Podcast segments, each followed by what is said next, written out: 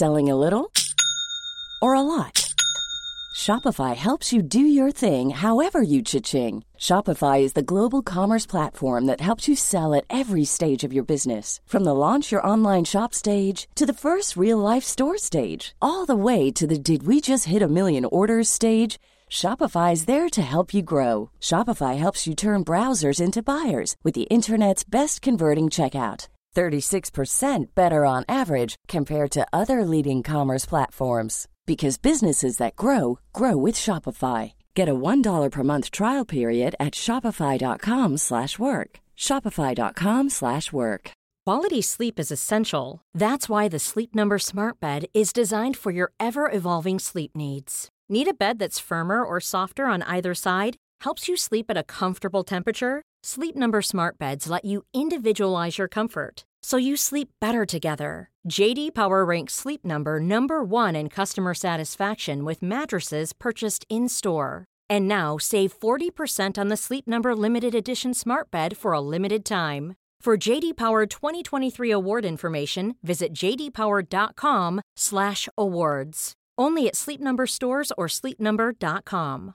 Hey, I'm Ryan Reynolds. Recently, I asked Mint Mobile's legal team if big wireless companies are allowed to raise prices due to inflation. They said yes. And then when I asked if raising prices technically violates those onerous two-year contracts, they said, what the f*** are you talking about, you insane Hollywood ass f- So to recap, we're cutting the price of Mint Unlimited from $30 a month to just $15 a month. Give it a try at mintmobile.com/switch. $45 up front for 3 months plus taxes and fees. Promo rate for new customers for limited time. Unlimited more than 40 gigabytes per month. Slows full terms at mintmobile.com.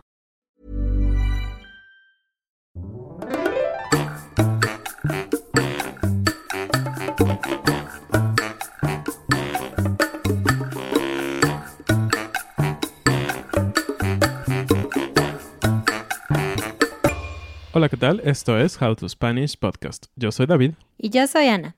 Y en este episodio te vamos a hablar sobre tipos de personalidades según la ciencia y qué tipo de personalidad tienen los mexicanos en general. This podcast is made possible thanks to our Patreon family. Some of the benefits include a PDF with grammar bits and vocabulary, as well as full videos and a transcript. If you want to join our Patreon family, just go to patreon.com/howtospanishpodcast. Tenemos shoutouts para patrones nuevos. Gracias a Angus, Emily, Dan y Adriana, Shella, Lori, M. Baxter, Francisca, Ed, Sara y Alexis. Creemos que es importante conocer sobre personalidades porque te ayuda a desarrollar relaciones interpersonales. Si eres una persona un poco tímida como yo, te ayuda a conocer que hay otro tipo de personas y que realmente no es que sean muy diferentes a ti, simplemente se expresan diferente. Entonces, conociendo cómo son otras personas, puede ayudarte a relacionarte mejor con ellas. Inclusive puede ayudarte a mejorar tu idioma. ¿Por qué? Porque si sabes cómo son esas personas, cómo son sus personalidades, puedes acercarte tal vez con mayor tranquilidad, con mayor confianza de que si cometes un error no va a pasar nada, simplemente son personas como tú. Es por eso que creemos muy importante conocer sobre las personalidades y, sobre todo, conocerlo en español. Lo primero que hay que mencionar es sobre el psicólogo Jung. Él era suizo y él vivió en los años 1875 a 1961. Y él fue muy famoso porque dividió la personalidad en 8, pero su principal aporte a la ciencia en este sentido fue la división entre introvertidos y extrovertidos. Claro, todos hemos escuchado sobre esta clasificación de los introvertidos y extrovertidos, ¿no? Como dije al principio, yo soy un poco tímido y por lo tanto soy introvertido. Y los introvertidos entonces son personas tímidas, calladas, que están muy felices consigo mismos, pero cuando tienen que estar en una situación social, tienen un poco más de problemas. Y por otra parte, los extrovertidos son las personas que disfrutan estar con otras personas, que les gusta hablar, que les gusta, no sé, hacer cosas que llaman la atención. Entonces, Jung, como dijo Ana, clasificó principalmente las personalidades en estas dos, introvertidos y extrovertidos, con algunas subclasificaciones, pero lo más importante es que sentó la base para que otros científicos desarrollaran completamente esto. Exacto, porque yo también me considero un poco introvertida, pero no tanto como David. Por ejemplo, creo que no soy tan tímida y disfruto estar con personas y hablar con la gente, pero no me consideraría extrovertida. Así que podemos ver que este acercamiento, aunque fue muy bueno en su tiempo, realmente es simplista, porque las personalidades van mucho más allá y hay otros factores que la afectan. Por eso, actualmente, uno de los modelos más populares es el modelo Myers-Briggs. Este modelo es mucho más completo, es más ambicioso porque busca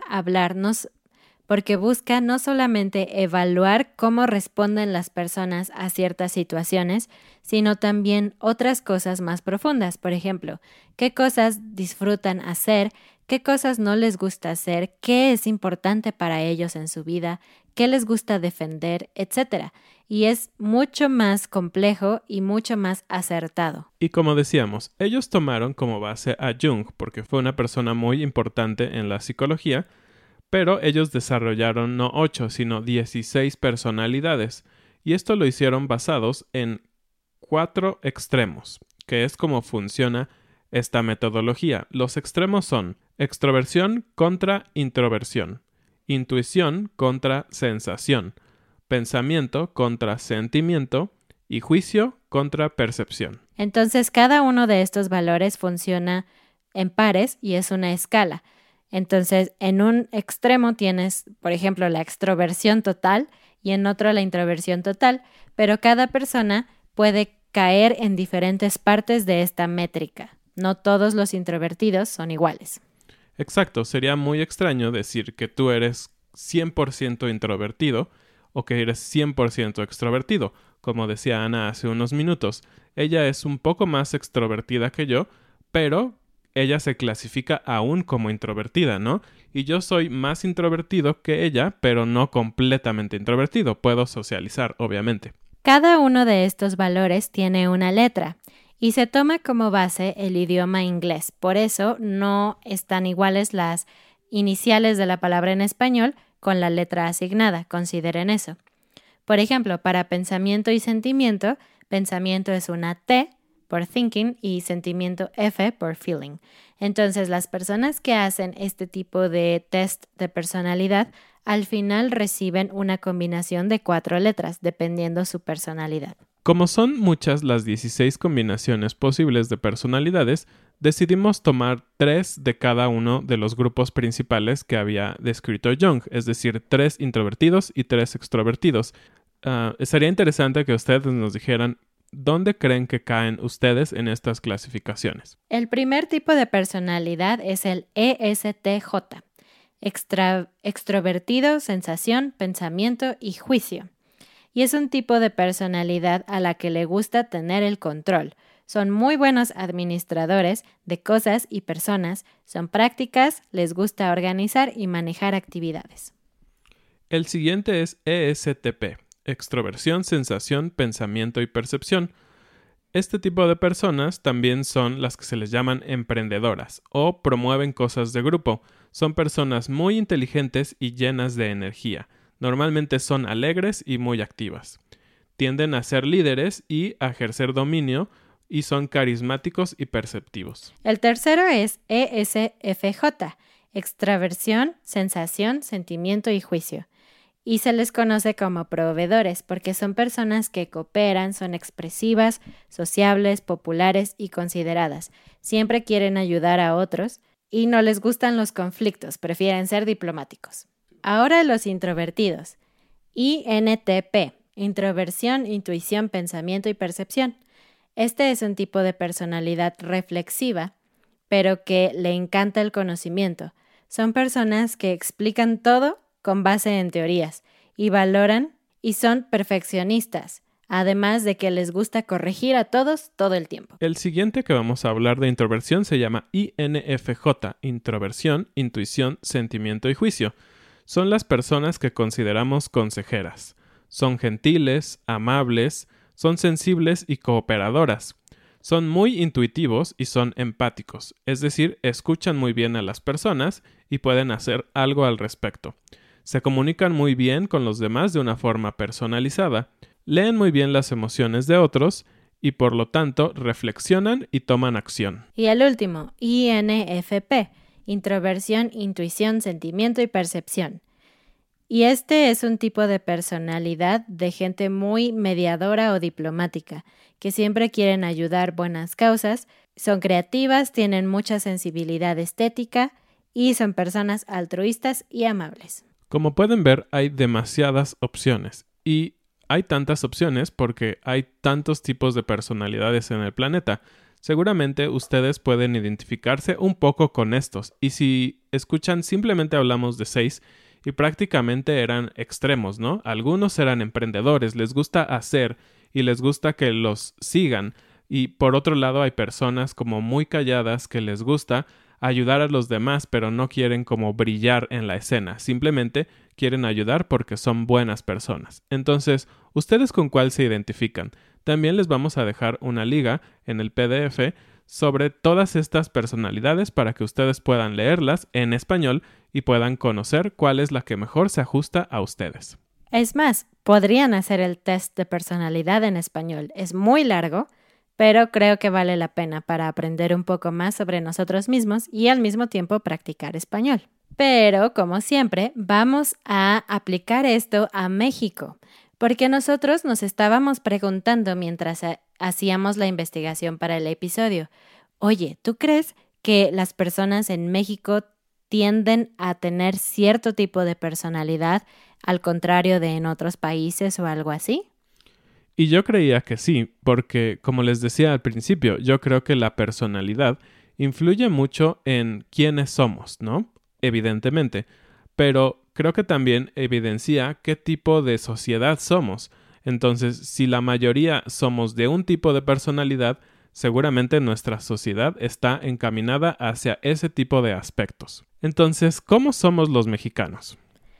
Pues encontramos algo genial. También vamos a dejarles una liga a eso, aunque no está en español, solo está en inglés, pero es muy interesante porque en la página en donde se puede hacer el test de personalidad del que les hablamos, juntaron la información de toda la gente que ha respondido y en ese test pones de qué país eres. Entonces pudieron ver cuáles son las tendencias en un país o en otro. E incluso puedes comparar dos países al mismo tiempo. Así que encontramos la información de México. Y nada más para que se den una idea del tamaño de la muestra, en México la población estimada es de 121.736.809 personas. Y las personas que tomaron el test fueron 149.144 personas. Y según los datos de esta página, en México las personas son mayormente intuitivas en vez de observadoras. A lo que se refiere esta diferencia es que las personas intuitivas actúan un poco más por el impulso, por las cosas que están viendo que suceden y dicen, yo creo que esto funciona. En cambio, alguien que observa es alguien que toma la lógica, toma el tiempo para pensar en lo que está sucediendo y entonces actúa de una manera más informada. Y como mexicano, ¿diría que esto es cierto? Creo que sí.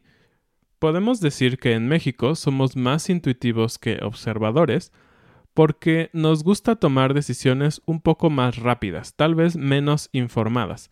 Y a veces pienso, por ejemplo, que en la política pasa mucho. A veces solo creemos que alguien va a hacer las cosas mejor y votamos por esa persona o por ese partido, pero realmente no observamos mucho qué hay detrás, cuáles son los ideales del partido, cuáles son los ideales de esta persona. Entonces yo podría decir que sí, creo que la mayoría de los mexicanos somos así. Y eso va muy ligado al siguiente valor, puesto que los mexicanos son más sensación que pensamiento. Las personas que tienen mayor pensamiento se basan en información objetiva. Son personas que acumulan hechos y entonces actúan de esa manera. Y tienden a ser más fríos, pero por otro lado, las personalidades que son más de sentimiento o sensación, lo que hacen es primero ver el bienestar de la gente, aun si no tienen muchos datos o hechos para respaldarlo. Se dejan guiar mucho más por sus emociones en vez de por datos lógicos. Y nuevamente ahí creo que estoy de acuerdo. Uno de los elementos que puedo pensar en este tema es la salud financiera o las decisiones financieras familiares. A veces las personas en México son muy dadas a gastar lo que no tienen. ¿Y esto por qué? No racionalizan o no piensan tanto en cuánto pueden gastar y hacen uso de las tarjetas de crédito, por ejemplo. Y es muy sabido que en países como México, en especial en México, de hecho, hay mucha gente que tiene muchas deudas en sus tarjetas de crédito. Y eso es porque la sensación, el sentimiento del momento de puedo comprar esto y esto y esto, y después del fin de mes dices, oh no, no tengo dinero para pagarlo. Esas decisiones, obviamente, te llevan a un problema. Y yo lo pienso también en términos, por ejemplo, ahorita con el virus. No sé tú qué opinas, pero en México, ustedes saben, porque les hemos compartido, es muy importante para nosotros lo que otras personas piensan y los sentimientos de las personas. Por eso no nos gusta decir no, así como directamente, ¿no? Siempre buscamos una forma de suavizar el golpe, de cierta forma. Y ahora con el virus he conocido muchas personas en México que se preocupan más por los sentimientos de las personas que por la salud de las personas. Es como, no, yo necesito abrazar a mi abuelita porque ella va a pensar que yo ya no la quiero o algo por el estilo, cuando claramente vemos que esto, en este momento, cuidar la salud de las personas es igual de importante que cuidar sus sentimientos, porque ¿de qué te sirve cuidar sus sentimientos si no cuidas la salud de las personas que amas? Y allí es donde yo veo que este tipo de personalidad es muy común en México. Nos guiamos más por el corazón y los sentimientos, a pesar de que estamos viendo hechos específicos en las noticias, con el tema del virus, por ejemplo. Otra clasificación en donde la personalidad de los mexicanos se ve en este test es que los mexicanos tienen más percepción que juicio. Es decir, que los mexicanos muchas veces no tienen un plan muy definido con metas específicas, sino que simplemente comienzan a hacer algo y dicen, ah, conforme vayamos avanzando, voy a ver qué podemos hacer o vamos a ver cómo sale. Entonces, son un poco más impulsivos en ese sentido y más espontáneos. Van resolviendo los problemas conforme van apareciendo. Y eso puede ser un problema, pero también puede ser algo bueno. Puede ser un problema porque hay situaciones en donde tú necesitas un plan. No puedes andar viendo qué va a pasar. Sobre todo, por ejemplo, cuando se trata, no sé, de inversiones o algo así muy fijo. Pero por otra parte, hay profesiones en donde ese poder cambiar sobre la marcha te ayuda mucho, ¿no? Por ejemplo, las personas que investigan ciertas cosas a veces se topan con algún problema y no simplemente van a regresar y decir no pude hacerlo, sino van a buscar maneras de cómo hacerlo. Y eso sin duda es una característica de los mexicanos que yo he visto y que es muy formidable. El mexicano normalmente no se da por vencido fácilmente. Él va a intentar y va a intentar y va a intentar hasta que encuentre una solución. De hecho, algunas personas de otros países me han dicho que tienen empleados mexicanos y que ellos se sorprenden por su capacidad de crear cosas para salir de un problema, por su capacidad de innovar. Entonces, esto no siempre es malo, como decimos, puede ser algo bueno, aunque depende de la situación. Creo que debemos saber mediar entre ser perceptivos o tener más juicio. Pues comparemos México con otros países, ¿va? Solo por decir algo, vamos a tomar como base a Alemania. En comparación con las personas de México, los alemanes son más introvertidos y más intuitivos, de acuerdo con este test, por lo menos. También, comparando contra España, los españoles también son más introvertidos y más sentimiento que los mexicanos. ¡Wow! Ahora entiendo por qué somos sentimiento. Si los españoles, que fueron nuestros colonizadores y gran parte de la influencia de nuestro país, son sentimiento, tiene sentido que nosotros seamos sentimiento también. Las personas del Reino Unido son también más introvertidas, más observadoras que nosotros y más juicio. Y por último, las personas de Estados Unidos también son más introvertidas, más sentimiento y más observadoras. Creo que en general, como pueden ver, hay un común denominador contra todos estos países. Todos estos países son más introvertidos que los mexicanos. ¿Ustedes qué dirían? ¿Piensan que realmente somos una cultura muy extrovertida? Me hace pensar que sí, porque cuando las personas visitan otros países, por ejemplo, cuando un mexicano va a otro país, él no le importa si no habla el idioma. Él va y se divierte y quiere conocer más personas. Y cuando otras personas vienen a México, a veces creemos que tienen un poco de pena de no hablar español, ¿no? Y a veces sufren un poco con eso, pero a los mexicanos no les importa y ellos tratan de hablar un inglés, aunque sea malo, con tal de hablar con un extranjero. Entonces, creo que tiene sentido. En un tema muy, muy pequeño, como puede ser el idioma, obviamente hay muchísimos temas, vemos que los mexicanos sí son más extrovertidos. ¿Qué piensan ustedes? ¿Y cómo ha afectado a dos introvertidos esta pandemia? Vamos a hablar un poquito sobre nosotros. ¿Cómo nos hemos sentido en esta etapa de confinamiento? Realmente creo que para nosotros no ha habido un gran cambio, porque como trabajamos desde casa, hay veces que durante la semana no salimos para nada. Entonces, estar aquí en casa todo el tiempo juntos ha sido algo bastante natural. Sin embargo, como yo les decía que hay de introvertidos a introvertidos, David y yo somos introvertidos, pero no iguales. Porque el hecho de que yo soy un poquito más extrovertida que él, o bastante diría yo, se nota en cómo nos afecta. Hace unos días yo estaba muy triste porque alguien no me respondió un mensaje. Fue algo muy tonto, algo que no es normal en mí. Yo no me pongo así cuando alguien no me contesta. De hecho, a veces yo no contesto los mensajes. Pero estaba muy triste y David me dijo, es el confinamiento. Y sí, aunque para mí es normal no ver mucho a mis amigos, no salir mucho, incluso no estar con demasiadas personas o en fiestas o en cosas así, el estar sin contacto con otras personas sí me afecta un poco, sí me siento más sola, sí siento la necesidad de hablar con otras personas. Y a pesar de pasar todo el día hablando con estudiantes, de hacer el podcast, todavía tengo energía para hablar con amigos en la noche. Hubo un día en el que hablé literalmente como 10 horas del día, ¿no? 6 horas con estudiantes, como 3 horas con amigos, algo por el estilo. Y todavía siempre tengo palabras para David. Siempre puedo hablar más y más y más. Y por mi parte, yo me siento como pez en el agua. Es un poco extraño, pero sí. Para mí no ha sido tan problemático estar solo en casa. Obviamente sí extraño ver a algunas personas, a mi familia, a algunos amigos. Pero hasta ahora no he sentido esa necesidad que ha sentido Ana, como de salir y ver a alguien o hacer otra cosa.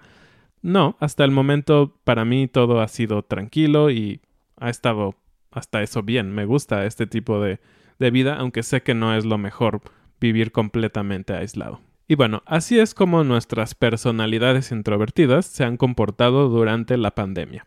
Y la frase del día es... Dios los hace y ellos se juntan. Y tiene que ver un poco con la personalidad, porque lo que queremos decir en esta frase es que las personas que son muy similares, que comparten algunas características de personalidad, es muy común que se juntan para conocerse, porque se pueden llevar bien, ¿no?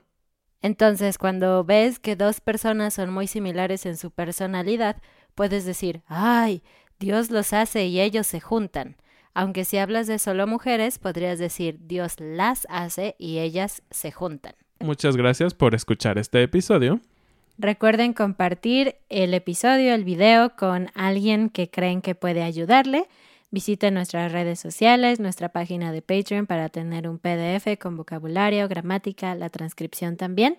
Y si ustedes saben cuál es su tipo de personalidad y nos quieren contar cómo son o si viven con alguien cuya personalidad es completamente diferente, sería interesante para nosotros leer sus comentarios. Gracias y nos vemos en un siguiente episodio. Adiós.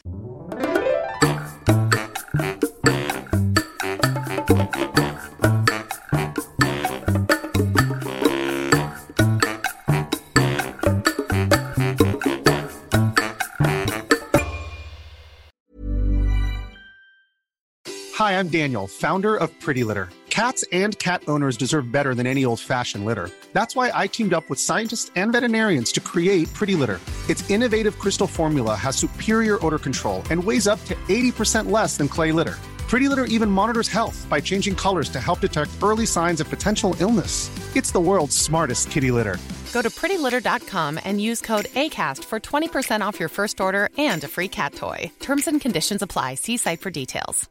A lot can happen in 3 years, like a chatbot may be your new best friend. But what won't change? Needing health insurance. UnitedHealthcare Tri-Term Medical Plans, underwritten by Golden Rule Insurance Company, offer flexible, budget-friendly coverage that lasts nearly 3 years in some states. Learn more at UH1.com. Mom deserves the best, and there's no better place to shop for Mother's Day than Whole Foods Market. They're your destination for unbeatable savings, from premium gifts to show-stopping flowers and irresistible desserts. Start by saving 33% with Prime on all body care and candles. Then get a 15-stem bunch of tulips for just $9.99 each with Prime. Round out Mom's menu with festive rosé, irresistible berry chantilly cake, and more special treats. Come celebrate Mother's Day at Whole Foods Market.